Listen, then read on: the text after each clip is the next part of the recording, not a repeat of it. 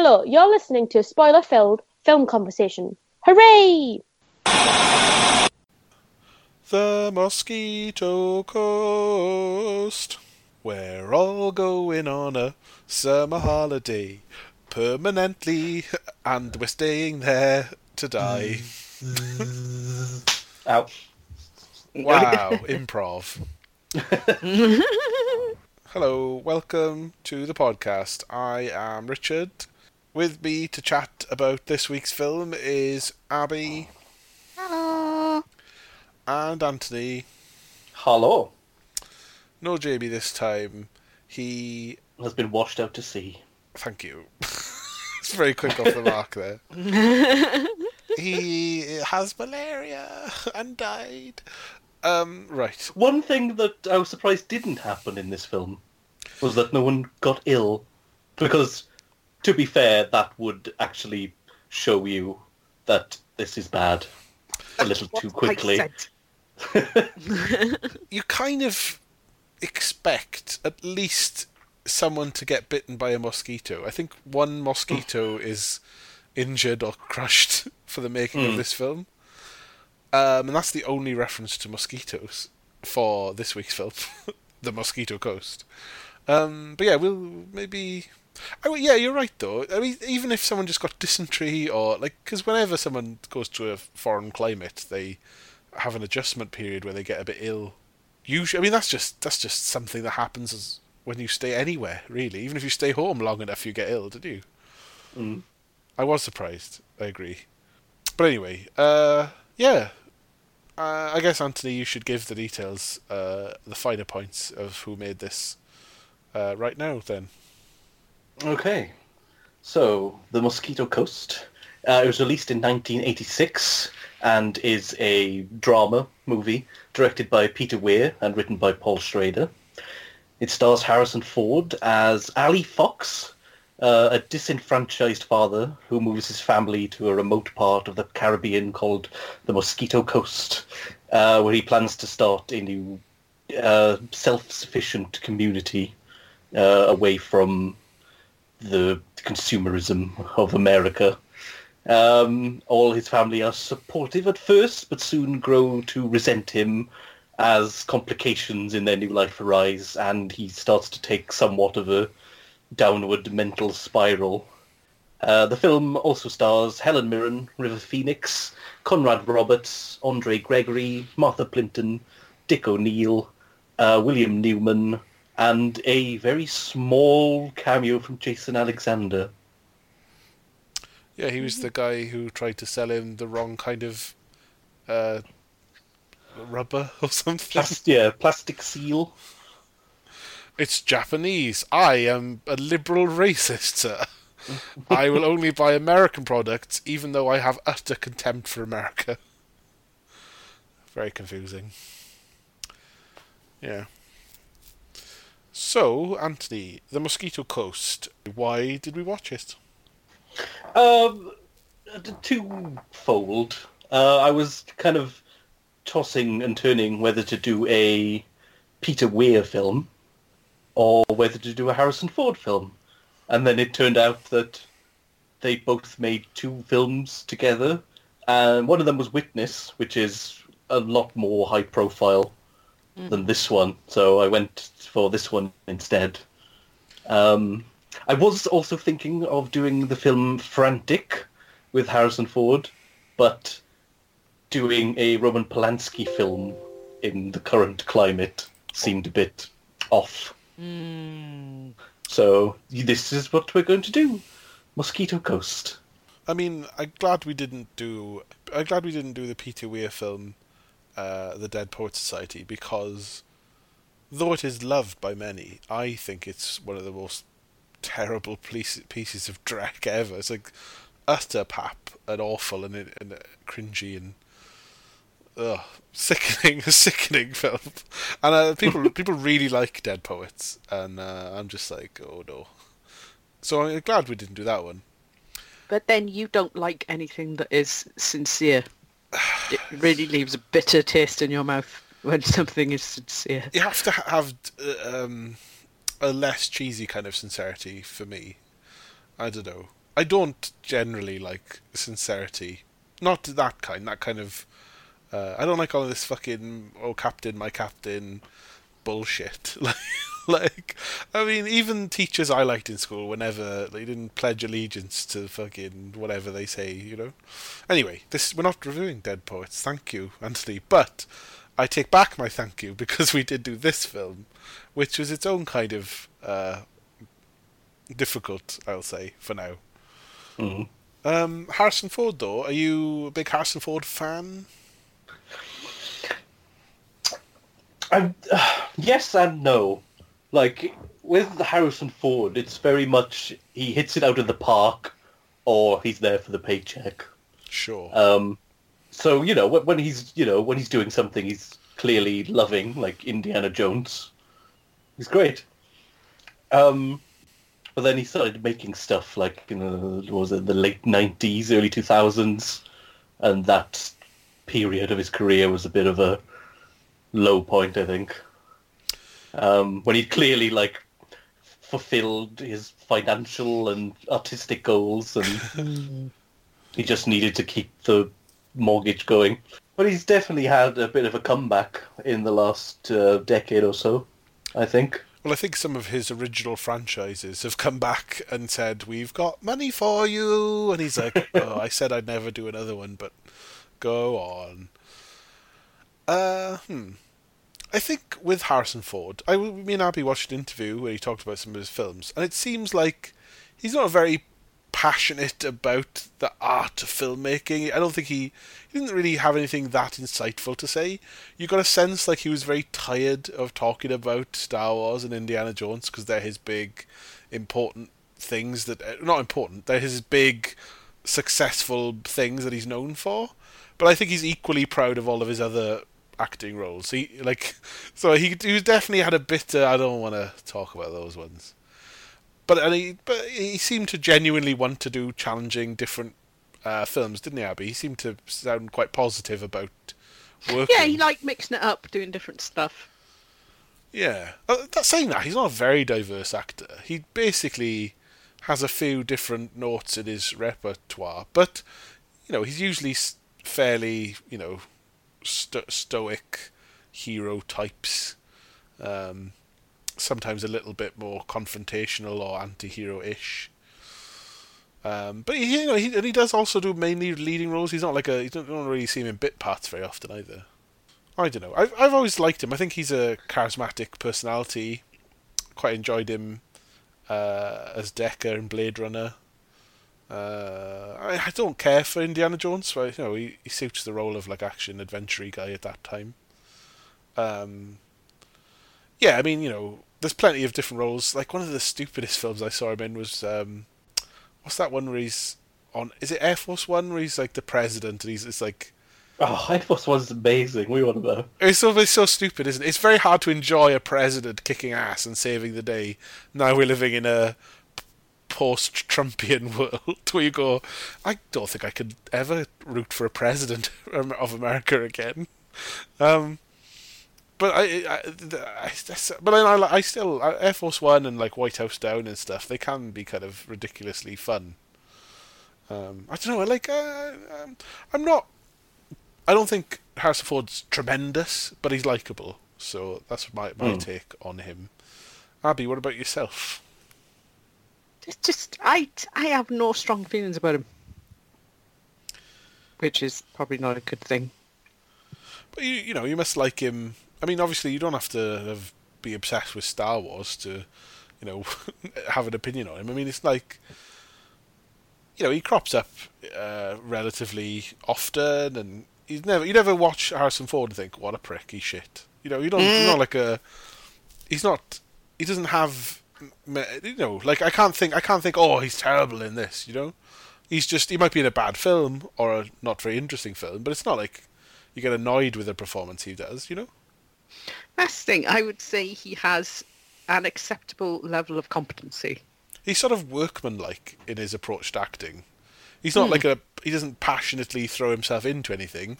He learns the lines and says them, and people film him, and that gets the job done. He see, he also seems very like, yeah, that's what acting is, right? It's pretending to be someone you're not.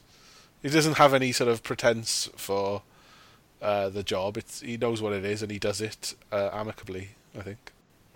Which I guess brings us on to this film, where it actually seems that he is giving a damn about the performance to a high degree. I am less convinced. I think, I think there's passion there, which you don't see very often with Harrison Ford.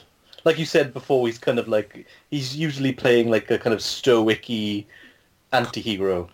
Yeah, he's usually Um, got quite confident roles where he's not really shaken by the drama unfolding. And there's not very many where he's kind of playing the antagonist, sort of. It's kind of hard to put him in a category with you. He's both the protagonist and the antagonist at the same time, um, Yeah. which is quite curious. But I will, I will say this is a more spirited performance from Harrison Ford Yeah, he's got than you get most of the time. he's got to do more, hasn't he? He's to be manic and uh, smug, and also uh, occasionally he has to be sort of lovable. I guess at least to his family. So he, I think it's a role that asks him to perform more and, and more varied character stuff. I, I have no qualms in this performance uh, of uh, who's he playing this? He's they keep recalling it, calling him father. It's rather in- insufferable, I think. that Everyone refers to the mother and father as mother and father, even strangers. That's the thing. When I looked at the IMDb and I saw her character's name was Mother, I was furious. Does she not have a name? No, No. She hasn't got a character. She's just a poor, like, what, what's the right? What's the term for when you're just a pathetic, stepped-on person who has no uh, ability to stand up for yourself? Doormat? she's a doormat. She's very much a mother come doormat. Um, I feel like there's this should be like a. I think there is a word for this. I need a thesaurus to flick through. Maybe I'll put my finger on it as we go on. she's just nothing.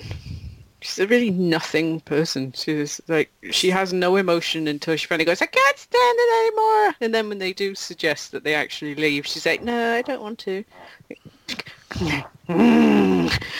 Get a backbone in it. I was expecting more conflict between the two of them, but uh, hmm. What's the uh, what's her name? Helen Mirren, right? Helen Mirren Hmm. can do uh, more as well. She she's basically the sort of woman who stands in the background and maybe has a rolling pin to make things with. I don't know. She doesn't. She just looks after children and puts up with uh, whatever the father says, and it's rather annoying because you go. I mean, I get he's meant to be uh, um, a negative character, and it's meant to be the sort of the downfall of someone who could have been reasonable or something. It's kind of the downward spiral of a of a like, an eccentric man. I don't know. I think he, she should have put more of a fight as a character, or at least there could have been more to her. But anyway, it's about uh, I guess a small family. Uh, the dad is does he have a name again? Like his name is Allie Fox. Fox. So Harrison Ford is uh, this Fox guy, and he's an inventor, and he's also an insufferably smug intellectual who has a lot of uh, who spitballs a lot of theories about how modern America is kind of irritating to him. Um, his main gripe seems to be, you know, commercialism, the blandness of society, and how uh, I guess. I mean, what, what's his problem really? Is this? I don't know. It's sort of consumerist culture, but it's also. I don't know. People not thinking outside the box enough, or being brave enough, or the world's like America's too boring for him. Yeah, I think I think it's you know it's it's complicated. Like there's a lot of philosophy he's spouting um, about you know how modern life um, is is going down the tubes, um, and like consumerism and capitalism are kind of like ruining America and getting you away from from the kind of like core being um, of humanity. Um, but then there's also you don't know how much of that is kind of bravado because you also get the sense that he has resentment because he's pre- he's like kind of presented as a kind of like ingenious inventor, but then like the the first thing they do like he invents some sort of ice making machine and like shows it to someone like a farmer who just wanted him to do some sort of like cooling ventilation and then that guy was right about him. Though. yeah and then he just kind of like dismisses him it's like yes it's genius but it's not what i want it's not what i asked for uh, and you you kind of wonder how much of his philosophy is just kind of down from come from his resentment for people not um, taking his kind of like brainhead inventions braidhead. seriously. Do you mean hair braid? Hairbrains, yeah, sorry. I said it. I said I said brainhead. I was like, there's something wrong there, but never mind. I guess it, I've never thought about it before, but hair brained, brain head. Like, why would you have a hairy brain anyway in this scenario? You're right, though. There's a sense that he's not. This isn't a straightforward and unappreciated genius. This is someone who has talent for invention and is a little bit eccentric, but is essentially maybe. Uh, his biggest downfall is he can't seem to compromise in any way. Like he can't be reasonable. He has to have everything his own way, and then he sort of blames the world rather than taking some of the onus on himself. So, like you said, Abby, uh, the farmer who he's initially working for is absolutely correct. And I think it's he, he, he's been hired. He's a genius inventor. That's why he's been hired because this ma- man needs him to fix some cooling ventilation for some asparagus that he grows before the season's up. And you're like, you hired a genius inventor to just do some maintenance. What, are you talking about? I guess you needed a cooling device, like some sort of sprinklers or something. And then Harrison Ford is all excited and has um, built this uh, prototype of a machine that can do something vaguely on the lines of cooling, in that it sort of magically can create ice instantly.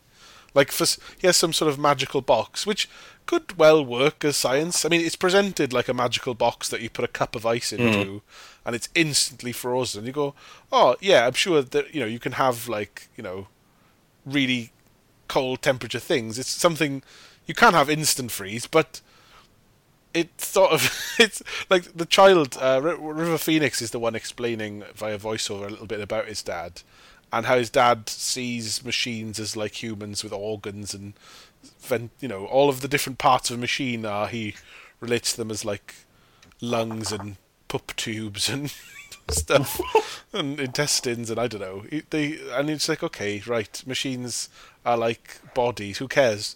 The man has invented a instant freeze box okay. And then the farmer's like yeah that's great but it's not the right size it's not actually going to help cool asparagus unless we're going to chuck a cup of ice at it every half hour like what the fuck are you doing I hired you to do something you haven't done anything you're just wasting the time I'm paying you to do these this weird invention. I mean, okay, right, we should start. Maybe we should start a company where we market this. Take it. Maybe we should take this um, on Dragon's Den. But in the meantime, do you want to fix my fucking problem? You know, what do they have in America? They have like something called Shark Tank or something, or Think Tank, or Yeah, Shark Tank. That's Right. the Dragon's Den of America. but not not in the eighties. So unlucky. No. just have to you know invest in yourself properly. But yes, this farmer's absolutely right. You've been a crackpot and an idiot, and you've absolutely failed to do what, what I'm employing you to do. So he's correctly knocked. And then, th- like Harrison Ford as Fox is like, I don't think he likes it, and it's and he didn't say he didn't like it. He said you haven't done what you're employed for, and he just he's all fucking bent out of shape. And then you go, so okay, this is the catalyst that gets you to go, oh, my boss who employed me to do something else doesn't like my cool invention, so I'm going to abandon my house without any confrontation or uh, discussion with my wife. There's literally no question that she will obey, and the kids will all travel uh, away to another country with him on a whim because he's angry about how America is bullshit and possibly heading to nuclear Armageddon or something. So he's like, "Here you go, uh, black guys who have come from another country." And work on this asparagus farm and live in a shitty slums that we've all looked down on. I, that's the first thing, actually. He's quite seems quite condescending to foreigners. Mm. Very much so. Because there's a you know fair enough. There's a couple of uh, immigrant workers on this farm that you know people immigrants workplaces in America. Who knew? But he, he's looking at they live in a slightly scruffy, slummy, uh, like house apartment. No, what is it? Like just they live in some Per cabin. yeah, and they sort of just sort of oh they're sort of unimpressed by it. But anyway, they they still like oh you haha foreign black men have this ice machine and possibly also the house I live in. It seems like they leave all the furniture and their possessions and the house behind, possibly to these people or the people working on the farm, possibly not. I don't really know how it works. But Abby, did you find it annoying that he just didn't even check with his wife that they could do this? He's just in charge of the family. Oh yes, every time he made a decision without consulting anyone at all, which is I always I, I began I began to implode into myself like a decaying sun. Jesus that bad. Well, how many kids does he have? He got they got two ginger twins, and then Abby, oh, you you quite like uh, River Phoenix, don't you, Abby? Oh yeah, River Phoenix has been a solid actor. But I should say was a solid actor. Yeah. But is that was it? You know, did you think this was like because he's uh, it's his perspective we're slightly getting with him talking about his dad uh, throughout the film as we're see, seeing what happened. Um, did you did you find that like effective, taking some of the onus off of Harrison Ford then to be the only uh, voice in it? You, you got uh, Phoenix being the son, the eldest son, giving his take on what was good and bad about their time with their father. There's a bit of a disconnect between what the voiceover was saying and what was actually happening in the view. Like, he would say stuff like, I wanted to kill him, and then he'd be talking with his brother in the boat, and the brother would accuse him of saying, you're thinking the same thing as me, after he said that he wants to kill him. And Rufus would say he wasn't, but you didn't get a sense that he actually was. What? I don't quite follow. You didn't get a sense that he was what? You, you, it was quite a confusing sentence. I'm sorry, Abby. He was saying it in voiceover, but he didn't say it in real life. But what? I don't think there was a good continuation of direction through the actual images you saw happening in the narrative and then the voiceover that was commentating on it, which was added later. It's also kind of cheap to just be like, "We had a nice time at this point," and you see them having a nice time. You go, "Right, yeah, obviously." I don't know how you're having a nice time with this, like, uh, like in this uh, Swiss Family Robinson meets. Um, oh, it made me think of The Sound of Music, especially when they all like the the mum makes the kids and some of the villagers all clothes out of the fabric, like the curtains in The Sound of Music. But uh, yeah, this kind of Robinson Crusoe esque living. Uh, They played that guy so close to being like a paedophile. what do you mean? When he was coming in to look at the fabric. Oh, right, that guy. Because she was tailoring a dress for a little girl, and the guy kept staring. And I was like, "What's happening? What's going on?" And then it was like, "That fabric's nice, lady." I'm like, "Okay, Yes. okay, about fabric, but there's no need to be a perv." There was it. definitely a sense that this, uh, you know, local uh, guy who was living in the Mosquito Coast, when they moved there, he is just sort of sweating and looking a bit weird and staring at the girl. And there's like, yes, it's the fabric he's interested, not ripping it up and choking her with it. He just wants to have some silly shots. And all the other people. Also, I don't know what the fabric was, but they had so much. It was like some shitty tablecloth that went on literally every person in the village. It's just um, anyway, but that's a bit further on. I don't know. Um, But but yeah, I I kind of agree that the the voiceover was a little bit pointless. Um, like it, it didn't necessarily key you in on much that you weren't already kind of watching. Um, or that you know a, a bit of a montage would help pass the time. Um, but yeah, like li- like like like Abby said, like literally one of the the only things is like at, at one point he does say like I could kill him, but it's like can't you show that rather than having it in the voiceover? yeah. Mm. I mean, I is- mean, it's understandable, yeah. so you don't really need to kind of like express those things out loud in voiceover. I, I felt like the family that uh, Fox has, the Fox family, when they you know they up sticks and they uh, dis, you know basically the dad decides for all of them that he's sick of American society, what with it selling Japanese things and have being a bit cranky and boring. They're going to go and live away from it all, all of society. He's obviously a bit antisocial anyway, um, but they're going to basically live off the land. His vague plan is to start a community uh, somewhere else. And I, it looked a bit like the Amazon initially. I hadn't really heard of the phrase the mosquito coast. Uh, That's not a term I've heard of the Caribbean being referred to or anything. So it just to me it just looked like generic jungly place. And now and then it was like a lot of the of the characters the was slightly Jamaican-y sounding or something, but you weren't really. Was, some of them would seem to be putting on a slightly broad. I am, you know, a foreigner speaking English kind of thing. You're just like, ah. I don't know. I think a few actors were like a bit weird sounding, but the whole thing was kind of patronising towards uh, other races other than Caucasian, obviously. So I felt uh, the whole thing was a bit uncomfortable at times for for being, like I guess the way that th- this arrogant dad is treating people, both Americans and non-Americans. He was kind of, I'm cleverer than you, and I'm going to patronise you and stuff.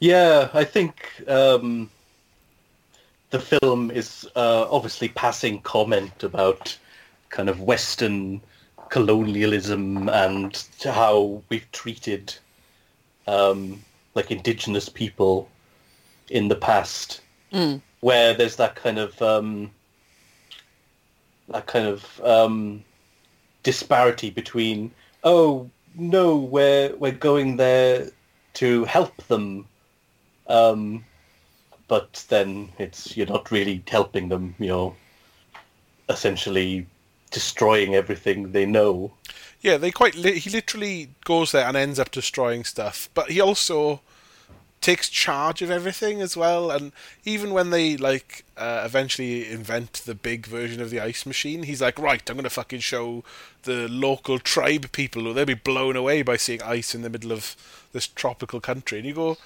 "You fucking prick, mate." Bit with the ice. Oh well, we'll get to that. We haven't quite got there yet. But he he Yeah. was just, uh, you know, obviously the character's meant to be a bit uh, irritating because he's sort of he thinks he knows everything, but he's certainly not enlightened enough to appreciate other people. He doesn't have any empathy at all. He's just like, I know best. Why can't everyone think like I think? If everyone did, we'd all get along much better. The world would be a better place. Um, And I think early on, you're not even sure you're meant to dislike him. You're thinking it's going to be some smug piece about how if you're a sort of eccentric liberal who is disenfranchised with how America is, like you, you, you maybe be thinking this is going to be a tale of a guy, uh, you know, doing better in another country and showing how you can have it all. Maybe learning a few things along the way, but you don't know where it's quite going initially, I suppose. So, but I, I find him very dislikable early on. I don't think it really builds to disliking him. You hate him, and then you have good reasons to hate him. hate him. I think there's, uh, for me, like the, it kind of goes up. There's kind of like waves of liking him and disliking him, um, because like uh, you were talking about how he he doesn't have any um, regard for other people and like their traditions and stuff like that. And the- first time you kind of see that is when he's um, coming up against the the Christian missionary, um, who's kind of like always quoting random things from the Bible. Yeah. Um, and they cross paths a few times. And like kind of like the first time he kind of like shuts him down by doing some back and forth uh, Bible recitations. And then the next time he kind of he, he come rocks up to the village trying to spread the word and he kind of like shoots him down. And like in those moments you're you're I think you're generally on his side because um Christians can be a bit annoying. yeah, the the sympathy with um, with the father character, Harrison Ford's character, kind of comes in in waves. Um, less so later on, but more so at the beginning. Like like at first you can you can kind of sympathize with his feelings. I think we've all had those kind of thoughts of a simpler life and how hectic things are at some points. No, but then I, I, I believe other people can have that. I've never thought I need a simpler life of easy things like hammocks between palm trees. But yeah, I, the people But- I can understand that way of thinking. Yeah, Yeah, but then you also get like the kind of dips where um, he's obviously sort of forcing his family into into the life, uh, and he clearly has like some um, perhaps dubious um, reasons for wanting to do it. Okay, Um, stop dancing around. They are dubious. He is forcing them. yes, but at, at first, like you don't kind of you don't know the full extent of it. Like by the Yes. end, you- it's obviously he's having he's been having some kind of mental breakdown. Um, you can. but like cer- like it comes in waves. Like um like later on when he's like like you said before, Rich, how um he clearly kind of uh, disrespects other people's kind of like opinions and culture and way of doing things. Um, but then he kind of comes up at, against like the Christian missionary, um, and where I, I feel like we're kind of on his side um, of the argument, um, at least at the beginning, or with his um, interactions with like the missionary guy, because like there's like the first time they meet, he kind of has like dueling um, biblical recitations with him, um, and then later on he comes to their their village uh, and tries to convert people, and he's like, "No thanks, mate, bugger off." Yeah, I think he sees through the ploy because the the minister guy is basically like, "Oh, here, me and my wife have brought some uh, preserved foods and stuff, and we're just coming to see how you're getting on."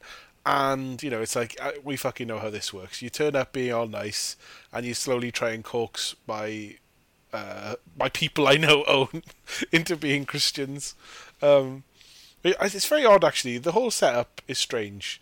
Um, I don't know that I have sympathy for him that often. It, it's sort of taken as read that you hate Christians watching this. I mean, you could easily be a Christian and be uh, quite irritated at uh, the combatants he, he provides. But I think being a missionary, this film is obviously having. Uh, it's it's it's the topic of the white man goes to a foreign place and thinks he knows best, which is odd because he's supposed to be like providing a different option to that because he's not bringing the he's not coming there and telling them what to believe and what to do. He's just saying, look, if all like he basically buys a, a town, uh, brackets a small muddy hut area in the middle of like the jungle. And uh, his family are just like, okay, I guess we'll come down the river with you and live there forever and build a farming community. And then, so if he is not like these missionaries that are coming and patronizingly telling the locals they're wrong and should believe in, uh, should believe in a Christian God, like it, it's kind of irritating that missionaries do that. Can't you just go to another country and help on their terms? No, you have to go and correct them as well as you know assist with their uh, poverty-induced problems or whatever you might be doing. So it, it's weird that he's he's supposed to be an, an antidote to that, but he goes there and just tells everyone, "Look, we're basically a communist community now. Uh, do you guys want to help me build a town? Actually, I don't mean do you guys want to. I mean we're building a town and a farm. Stay or go." Oh, that's what I meant to say. He he bought a town. he got someone drunk and had enough money to buy a town, which made him the mayor. Well, I think that to the man who sold him the town, it was basically he was swindling a tourist because he sold him nothing, essentially. But then I guess there's just a few like they go on a little boat trip with a guy called Hattie, is it? Because he has a hat. Um, yeah, Mr. Hattie was it? He's even condescending to him. He's like a kind of Jamaican-ish sounding, like Caribbean-ish local bloke who has a boat to Do the kids call him Mr. Semper? They call him Mr. Something. I think they at call him point. Mr. Hattie uh, uh, or something. There, yeah, maybe yeah. There is a Mr. Semper. I think that's probably maybe he had like a Nickname. nickname. Well, Anyway, he's just this jovial uh, boatman who's willing to take them where they're going, and he even gets like uh, patronised as well. Like basically, Harrison Ford's like, "Can I have a go steering the boat?" And he's like, uh, "No, No. I, I'm like literally that's the only job I have here, and you're a tourist. Fuck you." And then he's talking about where they can go down the river, and it's like, "Oh, you can't go this way; it's too shallow." The the the guy saying, and then he's like, "Ah, no, it's fine." And then he basically we cut cut to the boatman being in the water looking for the deepest part to get the ship through, and then Harrison Ford does get to steer while he comedically drowns momentarily. The weirdest thing about this is when they should be sorry the passage of time, they don't. And when they don't need each other passage of time, they do. Well, you think the montages come at the wrong time? It's not even montages necessarily. It's that, like, the rapport or the um, antagonism between people sort of comes out of nowhere because they've skipped over the bit where they where they come to not like each other or they come to like each other. Well, he sort of makes friends with everyone in this town, or the, the locals who live in the jungly bit of uh, wherever of the Mosquito Coast or whatever. So they th- this little uh, shanty town mud hut type place in the middle of nowhere. There's a, there are a few people, a few locals who live there, and I don't know if they're just like a fishing community or what, but they they're just like, oh, weird white people live here now, and the guy owns it, so he you know he can be in charge nominally at least, but they they all become super friends. All the the the family uh, quite enjoying living the Robinson Crusoe life, where you have to build your own hut and survive off of the things you could forage for in the jungle and stuff. And so it's just taken as read that once Harrison Ford starts bossing everyone around, because he says one time, "Look, if you think I'm not working hard enough, you say, hey, Mister Fox, work harder, and I will." And then if you don't like it, okay. so he doesn't like enslave them, but it's taken as read that they quite like this quirky guy who's building things we've never bothered to build. We, they've, like, the locals have never built anything more elaborate than regular houses. So the fact that he's doing quite a weird setup, a bit more grand with farming, and he, he does the kind of Wallace and Gromit contraptions to farm in a more fun way, I guess. Um, so uses his, his inventor powers to do all that. But it's kind of just like, oh, the people there are his are the family's friends. They like them. That'll do. Like there's no proving it or showing it. It's just they are now because they've helped build the town. And the on- one of the only hazards, you think, all right, now that these stupid white people have moved to this stupid area, they're happy about it, and they're going ahead, right, right, who's going to die first? Which of the mm. little twins? And then all that happens is one of the ginger twins wanders off and gets bitten by a leech. And you're like, yeah, yeah, le- leeches would be a f- one of the problems. But, you know, I expected a fucking anaconda to garrot one of them or something, you know, or to, someone to be poisoned and there be no modern medicine there. Or Harrison Ford breaks his glasses and, oh, look, there's no fucking opticians anywhere. you know, I didn't like the way that everyone was far too clean and kept. And when um wait, I'm going to find her name. When Emily sees them and she says, "You look terrible." They don't look terrible. They look a little bit dirty. Yeah, That's it. And the, uh, Fox has this like Hawaiian shirt he likes to wear uh, with his cap and his glasses and all this, and he doesn't really get that besmirched the whole time. I mean, maybe I think they invent like a washing machine contraption, so like basically they have tents that they survive in, and then as they build bits, they can like you know basically they they do correctly remember to put up mosquito nets, but we don't, we don't get any. No one gets malaria. No one gets bit by a mosquito really. I was really you know it doesn't pay off the title enough. There isn't enough coast or mosquito edge. They spend most of the time in the river, getting going towards but never getting to the coast. I think, and the mosquitoes one is squashed as I think I mentioned. Yeah, I'm I'm surprised by that. I felt like that was going to be part of, uh, at least part of the final act of the film, um, illness, um, because. But then, if you think about it, if you know, that's the kind of, that's it. Like that, that's shows you that this can't work, having been, um, a part of like the kind of healthcare uh, of the Western world, knowing how easy it would be to treat someone if you had the means, which they would never have where they are. Plus, there seems to be this non-compromising factor to this character, where, okay, so certain things. I think if the wife had her say at all, if she spoke up at all, the compromise they could have is like once a week, Hattie or whoever is whatever his name was, they pop on the boat and get some stuff from the local city or town or whatever. Oh, do you want anything? Oh, we need some uh, like ibuprofen, like one of the twins, uh, like as uh, like a flu or whatever. Like just something. Go. Oh, can you get uh, a few of the items we might need from the real world? Like they use motors and things, and they, he buys chemicals for his stupid inventions.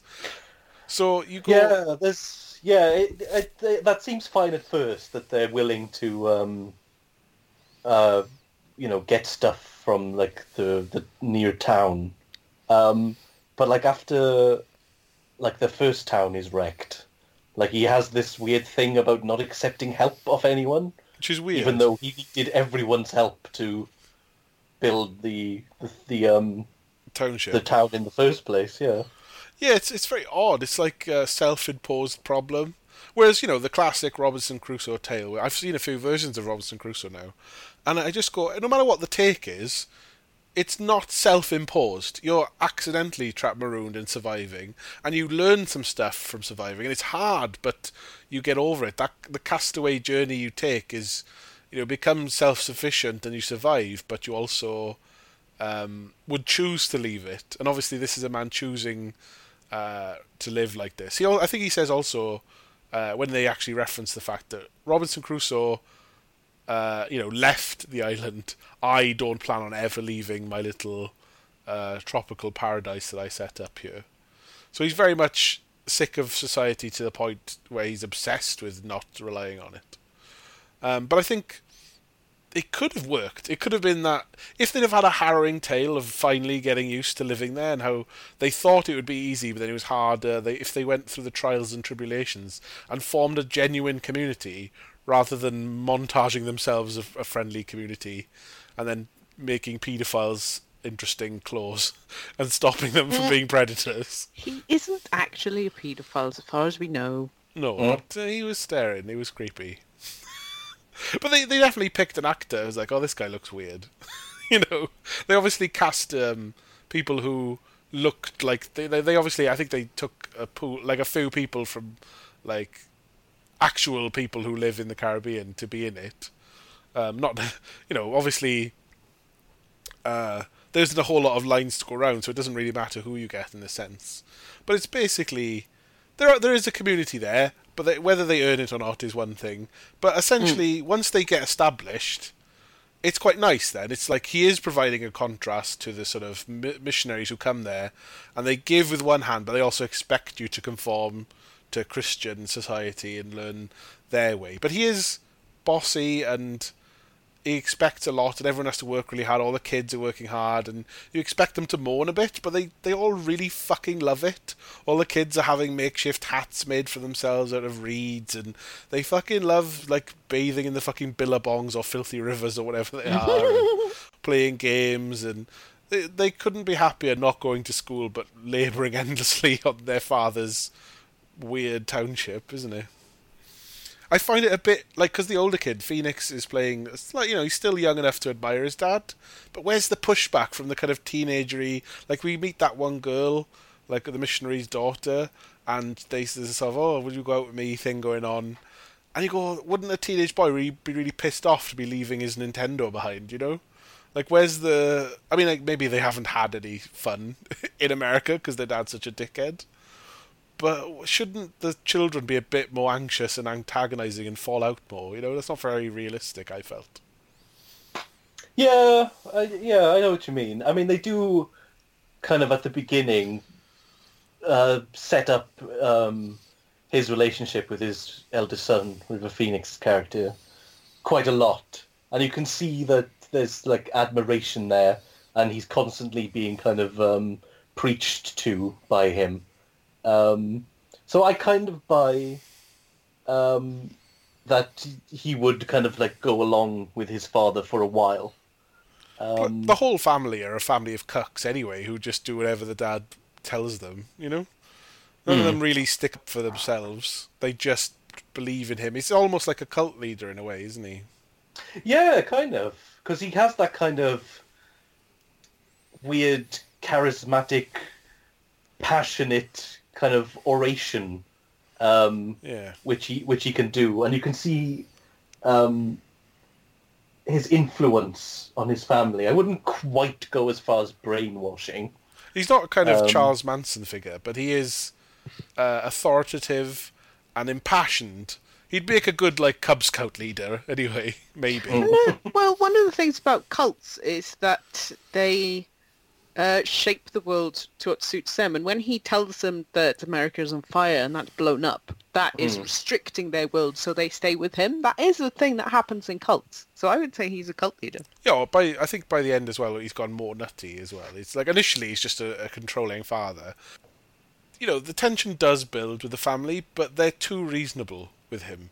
He becomes quite maniacal, uh, and they they kind of just put up with it a lot, and don't question him a lot. They think, oh well, if we just they don't. They kind of go, oh well, he's has our best interests at heart, and they go once he starts demanding things. And uh, actually, the one thing Abby you, you mentioned there, uh, he at one point he does say, basically, oh we can't go back to America. Uh, a nuclear bomb went off, and you go, um, no.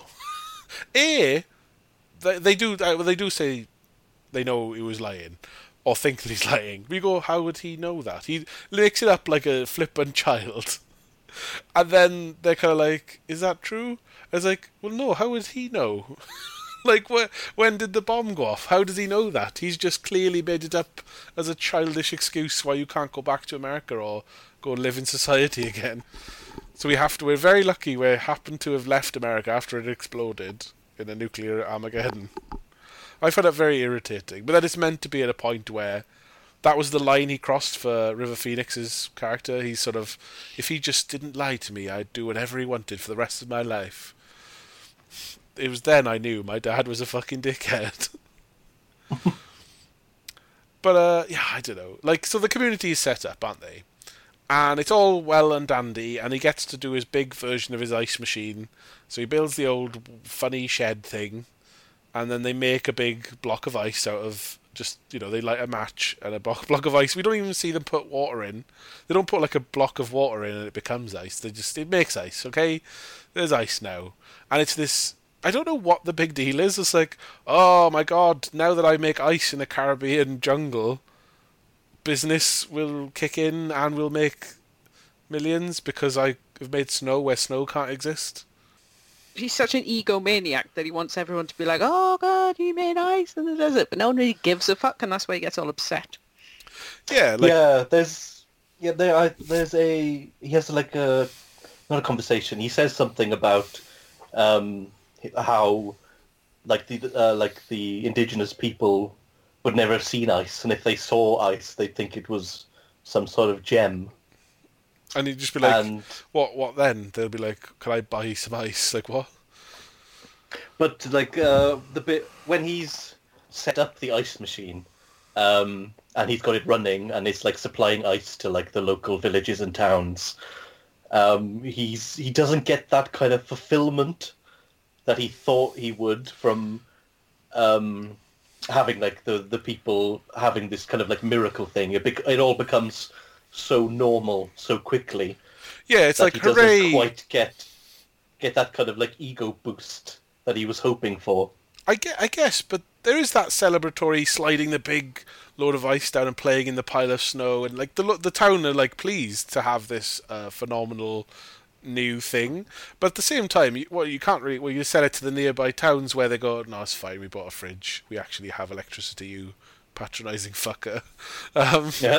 like, but th- then it is just that really racist thought of oh the local tribes people who are all you know wearing loincloths and have face tattoos they'll be fu- I'll fucking blow their minds and yeah I'll it's like ice isn't that useful anyway the tribe can get on without ice currently it's not like oh fuck now that we've got ice we could do all the things we've been meaning to do like have a fucking slushy and keep the cannibalized meat that we have cool for longer. Now that when we kill rival tribes, we can keep their meat on ice and have it all through the year. Hooray! I mean, I don't know. Like, and he, he's such a dickhead about it that this is the breaking point for some of the people. Like, basically, he forces a couple of his sons and, and like a little troop of them wrap up the ice to keep it cool. Clearly, he's not that good an inventor. He hasn't invented like a cool box or whatever. but they've wrapped up the ice and they're transporting it to smug it up to some tribe. And it beca- like it's a really arduous journey, and all the kids are like, "This is bollocks, Dad. Do we have to keep going?" And he's like, "Yes, of fucking course we do. Now let's sleep and let the ice melt, and then we'll take it to them." And uh, he's just sitting there going, "Obviously, when you unwrap this, it'll just be a wet bag." And it was and but i don't know just a bunch of tribes people face tattoos they all surround them and like it's oh are they going to kill them? And you go i fucking hope so. And they don't. But they do discover that there's some greasy looking mercenary looking white guys living there or something. Or there's at least one mustachioed bloke in the background of this bunch of indigenous people. Yes? No? Am i making it up Yeah, like um, I think he, uh, or at least they tell him that they're kind of being held prisoner there, or at least captive of some kind. do we And then he tries to help them by telling them the way back to their settlement. And he they he he's a bit confused because if they're captured, they don't want help, but they also it'll be fine, thanks. Uh, we'll come to you. It's a bit confused. So I don't quite understand. Are these guys? What are they up to? They're criminals or mercenaries or? Yeah, I think so. Like, I think mercenaries, because But for why else who? would they be kind of like For- just traveling? Well, like lone mercenaries looking for work or with indigenous tribes or against indigenous tribes or are They they could like be on the run.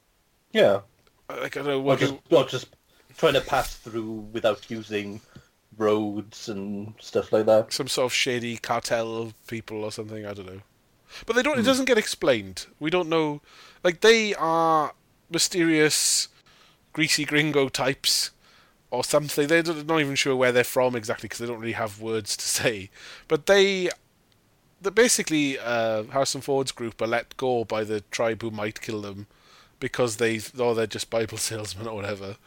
Um, so they get let back, and then these three guys with guns come down out of the mountains and are uncomfortable house guests for a bit. They don't really do anything wrong other than they're intimidating and a little bit, you know. They got guns and they're like, uh, um, we're not going to leave. We're going to stay in your house. No, no, no, we're going to have your room. But they don't really impose themselves. They sort of look at the wife while they're being fed and like there's an implication they might be a bit rapey. But they they just basically have an awkward standoff in a kind of well, um, you guys want to just leave? We show you the way. You can borrow. You can have the boat and leave. It's we'll help you. Please don't kill us. And then they're like, nah, we'll stay. And then he's even like, we you can't stay. We have an ant infestation. you know. Hmm. Which- I, well, I thought they were quite intimidating, actually. They were jerks, but hmm. they didn't do anything. No, but you knew at some point they were going to.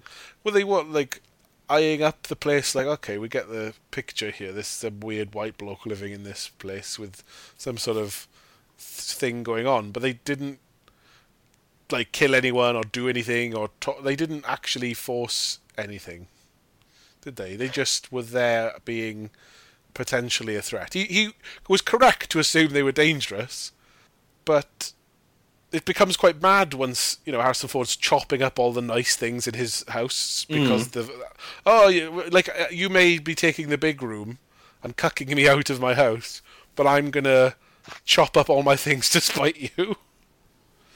Abby, did you like any of this business? It should have been funnier. I don't know if it was just I'd checked out mentally by then, but him literally bringing down buildings around their ears should have been funnier to me. Well, they had that bit where they knocked down a wall of one of the houses, and the the boat guy's like, "I don't see any ants anywhere," and they're like, "Oh, of course you don't see them. They're hiding." You know, like it, it almost became comical. I think when he's going particularly nuts about it, and just like I, I if I not going to be bullied out of my toys, I'll break all my toys. But then you wouldn't want to ruin that kind of like tension too much with comedy No, either, especially as what what he feels like he's forced to do in the end to them. Yeah, so this is the big. So uh, along the along with the film this far, you kind of think, oh, this guy's a bit of an asshole. I don't know if I meant to like him or not. And then the decision is okay. So they're under threat. They are probably in trouble or going to get killed. Let's not run away in the night like we could do. Let's tell the guys it's okay. You could stay in this shed, which you know. So they basically trick the mercenary guys to to stay in the bunks, and they provide sort of beds within the ice machine shed, and it seems like it could be somewhere they could stay. And the stupid thing is, these guys who have been there bullying them and like eating their food and not leaving go. Yeah, I guess we'll stay. We look evilly at each other like we're up to something, but we'll totally accept this. This should have been the bit, where- bit where they fucking twatted the guy's glasses, threw them in the river, fucked his wife, and ate the children or whatever. But instead, they're like, I guess we'll settle in in the shed. That's a fair compromise. We're not evil, and because they accept that, the fact that the guy gets his kid to help murder them. Basically, he tells his son to like lock the doors, and so they're going to turn on the machine and freeze them instantly to death. Yeah, So- that was that was problematic. First of all, the tension wasn't there. So beforehand, and then when he was freezing them, you were just like, you can't. It was too. I it didn't feel like we'd worked up to the point where he thought it was okay to f- to freeze three guys. If he if they'd have done something, if they'd have uh, hurt his wife or something, or killed a local or some, so, you know, if they'd have acted their mercenary way, or actually, if if say, uh, they'd tried to use the invention, like they were like, ah, we're fucking taking over. You're to use this ice machine and do like if they'd have bullied their way into keeping everyone like entrapping them or using the guns to keep the control on the town, then you could see, okay, we need to bump them off because they're awful, evil people. But so that doesn't make sense that they can escalate this to just murdering them. Hmm. Like they're sleeping, just get a gun off them while they're sleeping and tell them to leave, or you'll shoot them, or do something else. But also on top of this, you- a you're making your son help with murdering them, and b you're surprised when it's like if they just lie down, they'll die peacefully. they're like screaming trying to get out of this machine while he turns it on, and you go, why would they lie down? They wouldn't lie down and die comfortably. They're obviously going to try and break their way out. They probably should have been able to break out, but they end up shooting at the innards of the machine and it explodes. And there's like a the hell mouth of the machine sort of blows up, and it's clearly like meant to be a bit symbolic of an evil face or something. But these so these guys are blown up in a massive explosion, and Harrison Ford's like, ah, fuck! They were supposed to just quietly die and turn to ice sculptures, but now instead they've blown my machine up. But also, they've blown everything else up in the town by accident as well, and we've now polluted the water destroyed the town. Fuck! That backfired. Whoopsie! What do you say to this stuff, Anthony? Was it uh, did it add an escalation worth having, or Well, I think so because in in in terms of the the story, it's like I think it was pretty obvious that these men who have come in with guns are, are can very easily just take over if they wanted to. So I can I can at least understand the thought process of trying to get rid of them. Um, Yeah, before definitely. I, I think that's okay. it escalates too much. But he's like, it's fine. They'll just lie down and not destroy everything. And Yeah, um, yeah. Obviously, it shows he's still kind of, even though he's trying to get this kind of, kind of survival life for himself and his family, he's still kind of naive to things. Like, of course, you know, you you trap some people in the corner, they're gonna get angry and lash out, kind of thing. Mean, another point at this stage uh, we could have mentioned is while they were away on Ice Quest, uh, the missionary guy has been back and leafleted the place to the annoyance of this anti-Christian, atheist, sensible logic man with his inventions. And also some of the people have maybe taken up like because going to church isn't just something you do on Sundays, you have to completely up sticks and commit to the lifestyle apparently. A lot of people in the town have left a bit, have they?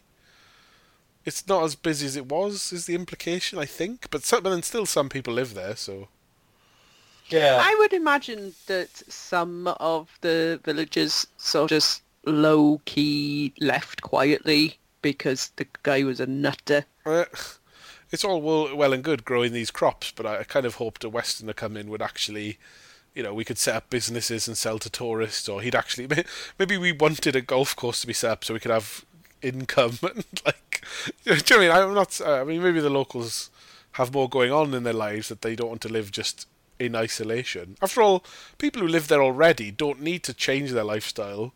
They might quite like modernity and a different culture and other people to hang out with. Who knows?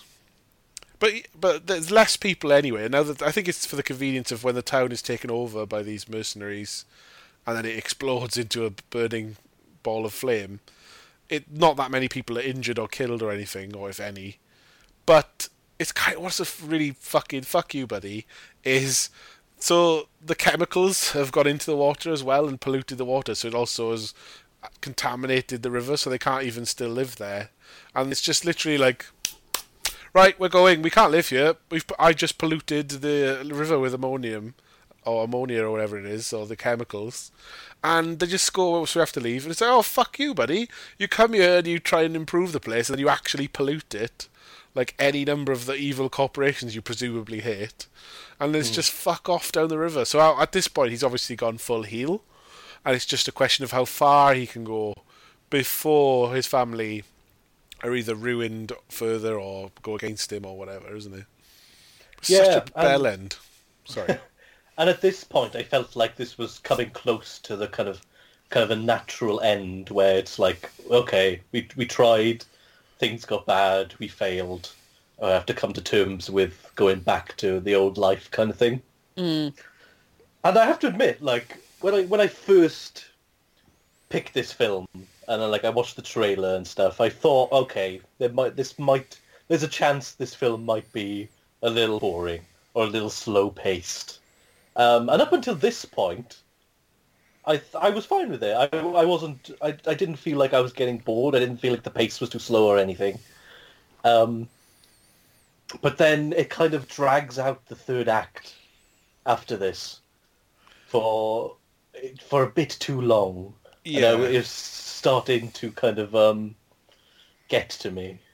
I think what I expected more was this family to be challenged with all of the problems of not having modernity around you and like try, like you go oh it's brilliant we live I, when they when they started living a happy life and the kids were loving it the family are happy and they got their little place you go okay we insert mercenaries we insert tropical storms we have you know trying to survive becomes genuinely a challenge and it it's it, the hubris is what takes him down and then it isn't about hard. It actually isn't that hard. It's only he makes it hard because he's unwilling to compromise. So they could just go back to the township, start again. He could just they could just get the family like washing dishes or making money again, invest, buy another place, start again. May, hmm. Maybe learn from your mistakes and not pollute another bit of river. But no, he's like, we can't ever go this way down the river. We have to go up the river. We have to stay away from society. And he goes properly crazy. And they're basically surviving in a boat for the longest time as well. I think the really long, boring bits are just living on the river, being depressed, isn't it? Mm-hmm. Every time he said something that was contrary to what other people wanted, but was completely arbitrary, I wanted to reach into the screen and strangle him. Yeah. I mean, Say, oh, we could go downstream to, we could, no, wait, we could go downstream to this place. Dead things go downstream. We go up. It's like, why? Every time someone says something, you're like, no, philosophy, weirdness. And at no point is the wife like, okay, so I'm taking the kids and getting we're getting divorced. Goodbye. If you were like, it, at so many points, it should have been, fine, stay here. I'll take the kids back, and oh, I love you so much that I have no character and I can't stick up for myself. Or it's not love really. It's just I'm got fucking Stockholm syndrome. Like it just there was no reason for them to stay. Even the kids are being annoyed. Like they might want to stay with their dad. They, they could split the kids up a little bit. Like oh maybe the little younger kids can go with the mum, and the boys can stay and survive with their dad, and maybe they'll reconvene at some point, or he can win. Maybe this should be the point where they abandon him. He becomes like a crazy Robinson Crusoe, and maybe the son helps him redeem himself and get the mum back. Like I would have gone a kind of Harrison Ford has gone crazy, but we can save this family if there's a little bit of input. And actually, Haddy, the boat guy, is actually quite helpful, even when they're like they're trying to set up another town with the, just all the shit that's been washed downriver. Harrison Ford sets up on like a bank, a little hut area with his family, and the guy's like, uh, "You can't really stay here though, because you get washed away in like the watery sea. Like when the weather changes, you'll be washed away." And he literally has to. And then Harrison Ford like turns on him and is like, "You're a fucking prick, mate. You, I gave you a watch for no reason, and you sold it for a boat after I ruined your boat, and I know I'm pissed off about it, even though you're happy and you've got a boat, and it it completely fits with my philosophy. You weren't materialistic. You didn't like keep the watch and think you were cool. You sold it for something practical and did what I would have done in that circumstances. And he got a new straw hat and everything. And then the guy's like, and then Harrison Ford's like, ah, fuck you, you prick. Don't interfere. We're not going to. The guy's like, come live in my village. It'll be fine. It's still in the middle of fucking nowhere. It'll be fine. We'll just, you know, like it's the no compromising. I'm mental now from Harrison Ford. And like you know, people try and help him. I think even Haddy comes and tells the son when there's a storm, take these motor parts you refuse to take, and save yourselves for one more fucking day. And it is just like, all right, we get it. You're all surviving, and it's awful. I, I don't know though. I don't know about this getting bored in the third act. I was a little bored all throughout. I think it never really like. I guess it was you were kind of curious where it was going, but I was like, I could easily not watch. what say you, Abby? I mean, Anthony s- said there was problems with the third act. Were you? You seemed quite begrudging of the guy throughout, so like the story was there and there was like a competency and a through line but because i hated him so much hmm. i just did not want to go on this riverboat with them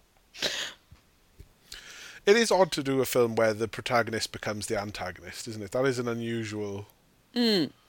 thing to do.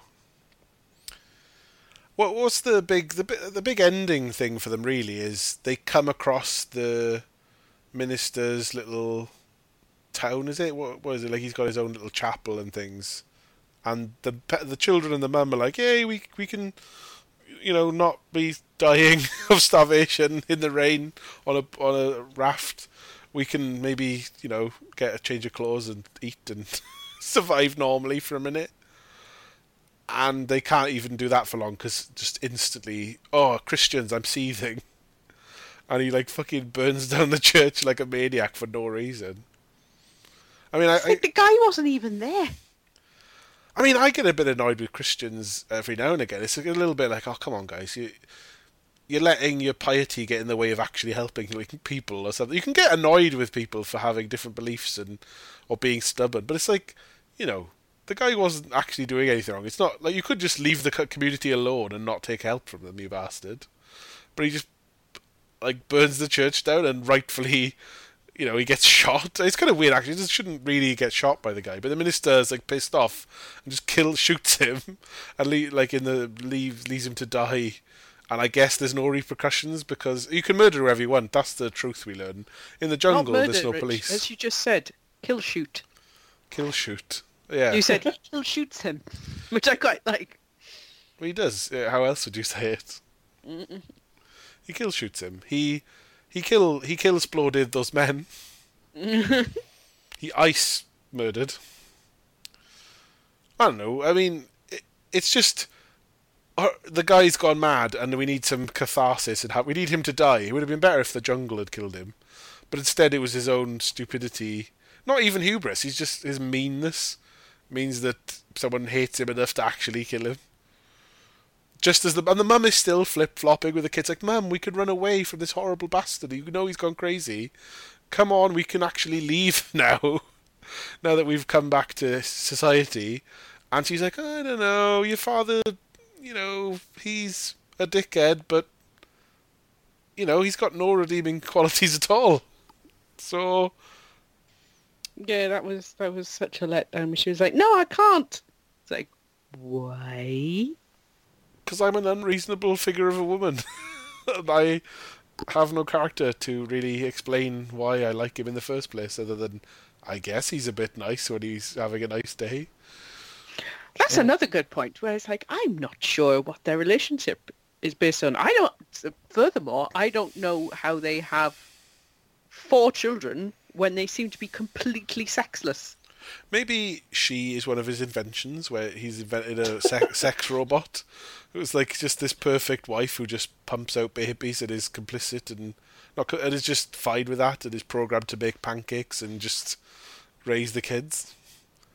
To be fair, though, she does like once she sees like the the the church on fire, and she realizes, oh, it was him, and that this wasn't done to protect them. This was done out of spite, essentially. Yeah. Like she does gather the kids up to leave at that point.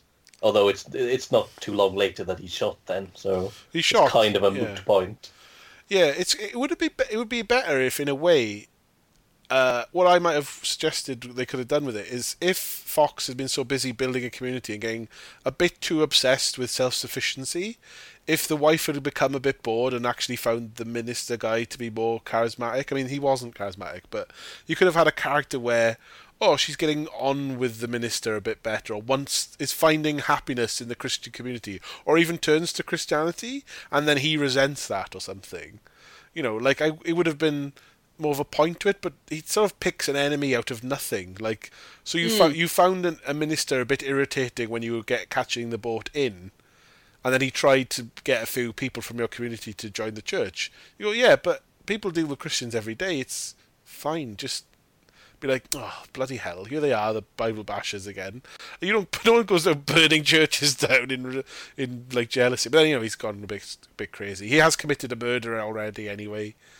But you know, like you said, Anthony, it's a moot point.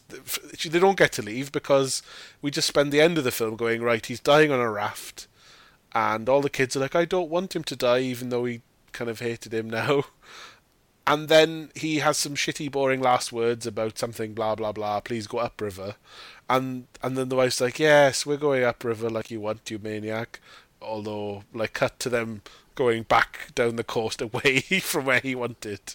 Yes, and ditch him in the river and live a happier life, having learnt nothing from this whole exploration. Oh, they learnt plenty of things. Like they did genuinely learn some life skills, but they also learnt not to be crazy. I- uh, I learned to compromise. how not to murder people, how to compromise, and how to tell when the weather changes what like how to behave correctly in the in appropriate weather conditions and how to listen to people and meet them halfway. That's the main thing, I think, is just learn that when people tell you advice that is reasonable, maybe you should listen. Yeah, maybe not launch into something arrogantly blinkered, obsessing over everything, and maybe realise that making instant ice isn't that great a business deal anyway. They all should have learnt the lesson of maybe just fix the uh, asparagus cooling system and not be mad. But I don't know. It is. We leave them then. We pan out and we see the family. Maybe uh, they're safe now that he's dead. It's weird as well because he doesn't. He talks and then there's a suggestion that he's paralyzed, and then what River Phoenix is like. So yeah, he died. oh, okay. He was talking a second ago, and he might have been paralyzed. Oh, can you imagine if the film carried on for another act, and he's trying Yeah. to get them to do stuff while being paralyzed? Like he could invent a kind of Wallace and Gromit wrong trousers, or and just being a like Steve, or like Stephen Hawking in a in a wheelchair, and still forcing them to live in the wild and make harnesses for him to get around his house or something. I kind of, I kind of would love it if that had happened. yeah, but that, that was basically it. I think. Or, or have uh, anyone got any other bits they wanted to talk about or thoughts? Only maybe worth mentioning the music. Go on. I liked it. Oh, good. What, what do you think? It, what do you think it did? Was it just effectively stirring your emotions, or what? Uh, it wasn't quite like that. It was a more kind of like sombery, kind of more background thing. Like uh, I dare say it, almost kind of like Enya fucking did Mm. the soundtrack. Oh, Um, Enya. But I, I don't know. I think it was nice. I don't really know what else to say, but It didn't stand Like, out, but I, I think bec- that's the sign of sort of the good music. You don't notice; it just affects Hmm. you, and it it's it's aiding the film, not distracting. So I, I'd say it might have done that, I but I didn't really come away thinking, "Oh, the music at least it was really intriguing." you know, it's no, it's no man from Hong Kong. Uh, yeah, no, that was, that a hell of a soundtrack. Fair play. Mm. Um, Abby, yourself? I mean, you stopped making notes very early on as Harrison Ford wound you up as the film went on. So Yeah. it's like, oh I- fuck this. I I'm gonna sorry, go on, Abby. No, I, I, I didn't know what to say. I'm just so fundamentally frustrated by this film. I think that leads in perfectly to what my metaphor would be. The mosquito coast for me is when you're a child and your holiday is really shit, but your dad is going on with it anyway. He's like, No, I've booked the holiday off. We're going to see all these historical sites. I've got a plan. Even though everything has been closed and the weather's terrible and we'd all rather be inside playing the N64, we're fucking having the holiday I planned. You know, it's the kind of controlling dad movie where it ruins everything and you're just in a bitter, sad row. And you could so easily avoid it. The whole film is an exercise in frustration because I could see the potential for a better film in there, but it would just uh, well, it would it avoided going where I wanted to, which is a bit like a trip. But like the film could have done stuff I could have been bought into more, and you, you know you should feel him slowly getting more and more annoying. But he was such a cunt from the get go. There was no, it wasn't like a slow build. I was glad when he was dead, and I I didn't you know it's that awful thing where you're sort of half right, bloke. Like this event has some good. America is is a great place, but also it's got a lot of flaws, and there's a lot of things wrong with the society that America makes, and there's a lot of problems. But you and it, it, the film didn't like it sort of suggested like oh foreigners have got it right or people living simplistic lives in the jungles are better off than we are. Uh, how how lucky those people are. They get to live in this like poverty like how how lucky they are to live in poverty with nothing to their name. That's the the way to live. And it's like yeah kind of but it's also a bit racist and patronizing the way you treat it. So it was just like an awful father figure taking you on a trip that you weren't enjoying. And I guess Abby, you felt the same. You were just like kicking the car seat, being like, "I want to leave." You know? I, I actually, it's similar but different. For me, it's more like that moment when you're having a perfectly normal journey in the car, and then one of your parents says, "We're just stopping in at Tesco." Take no. We're Or you're just- going to be trapped in Tesco for 40 minutes or trapped in the car for 40 minutes. Well, you buy things I don't want. You're not even going to get anything from me. Oh, so it's that um, you think this is five minutes, but it's actually going to be an hour and a half of not making up your mind. Oh, and this Tesco has a diff- has a peacocks inside, so it's going to be even longer because you your mum suddenly decides she needs to buy things. Oh, and we just need to get petrol. Oh, and we did say we'd call in at Janet's house and pick up the quiche, and you're like, ah, I want to go home. Yeah. It's that that was pretty much that the feeling that when he really started to turn because at first you were like oh well he, he might be all right and then there was that certain point where you're like oh no he's a he's a complete lunatic oh Yeah, but I don't know Yeah. whether he, he didn't get compellingly insane. He didn't go full like. uh, If it had been a bit more like what's that Scorsese film where De Niro's trying to kill people on a boat? Like he's Cape Fear.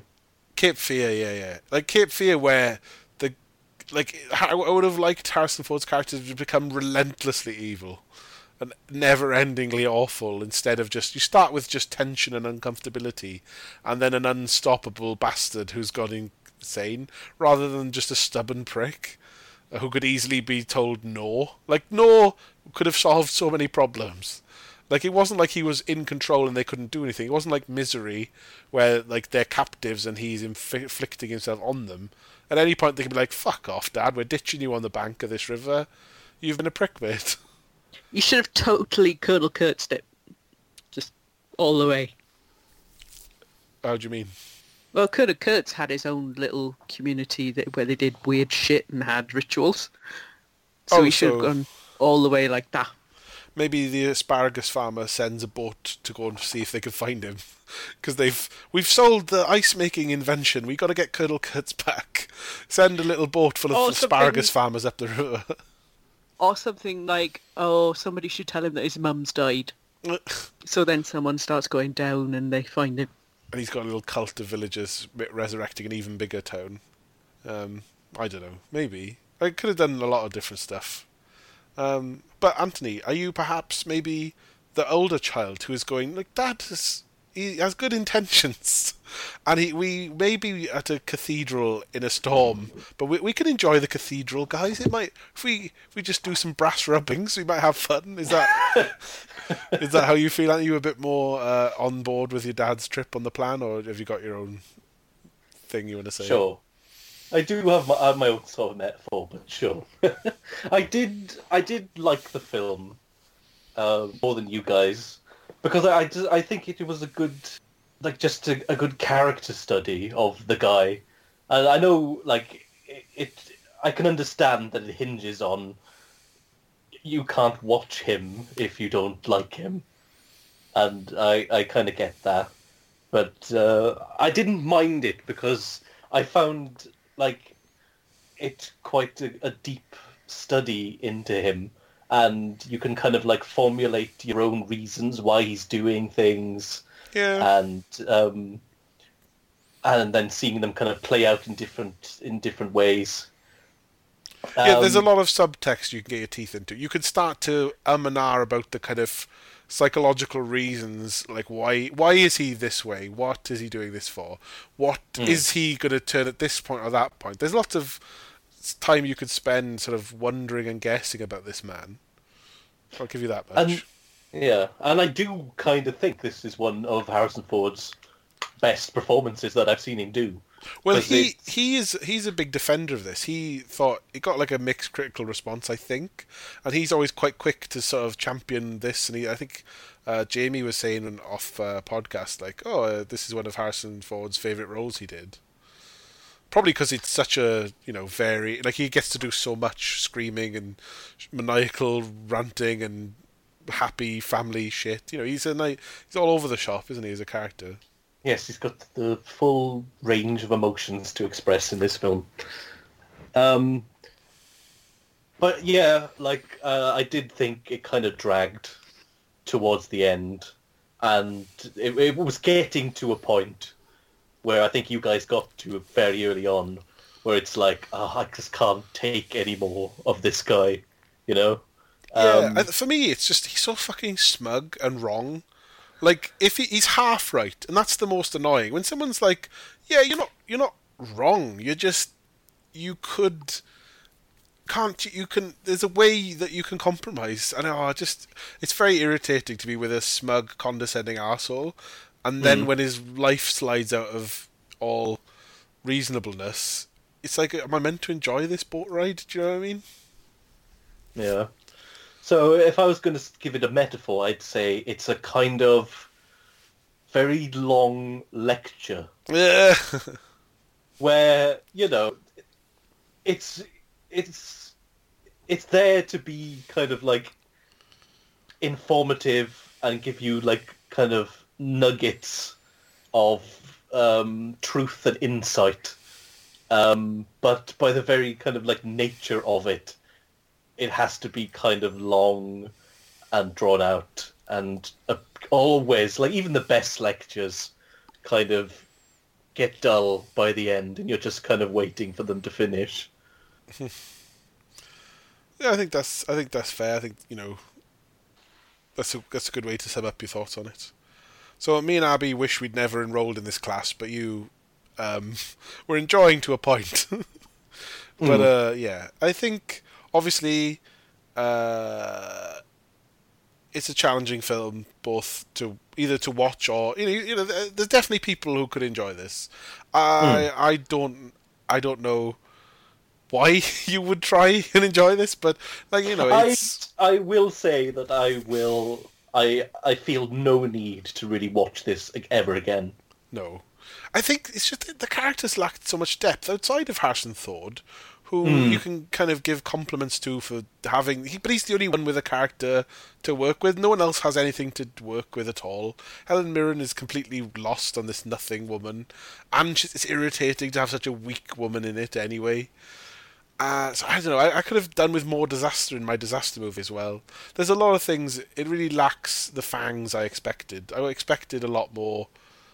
You know, I could have done with some giant mosquitoes or some snake bites or some huge tropical storms. Or I would have wanted a kind of. I think for me, a better film is something like Deliverance, where people think they can just have a nice fishing holiday, and then it's a descent into a kind of nature and man inflicted hell. Like so, Deliverance is like a cracking movie and does more of what I like, and it has uncomfortable moments and you know drama, but it isn't a slog in the same way this was. I think that draws us to a conclusion, and uh, we're all going to pack up our kit and go for a big camping trip in the jungle, right, guys? No. Gotta live it. Gotta live it. All the oh, it's so it's so lame camping in the actual wild. Mm-hmm. I, I, I can I can rent a field from a, an actual campsite where they got toilets and amenities and a shop and a restaurant nearby. Yes, in an actual in an actual jungle with actual bugs and snakes and danger. Fuck right off. Are you with, you with me, guys? Yeah. Oh yeah, totes. I'm not saying we need to go glamping, but we're not going proper camping like this. anyway, catch us next time for another chat about another film. Toodaloo. Bye.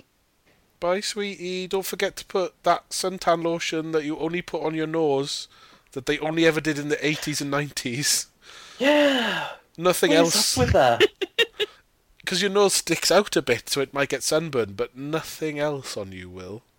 Plus, your I whole face will the- go red, and then just your I- nose will be fine. yeah. Plus, I find it's the years that you really need to get that stuff on. Well, for me, it's literally everything. Oh yeah, same. But uh, I always find like the years go first. I've somehow sunburnt my teeth and hair. yeah. Bye. Anyway, bye.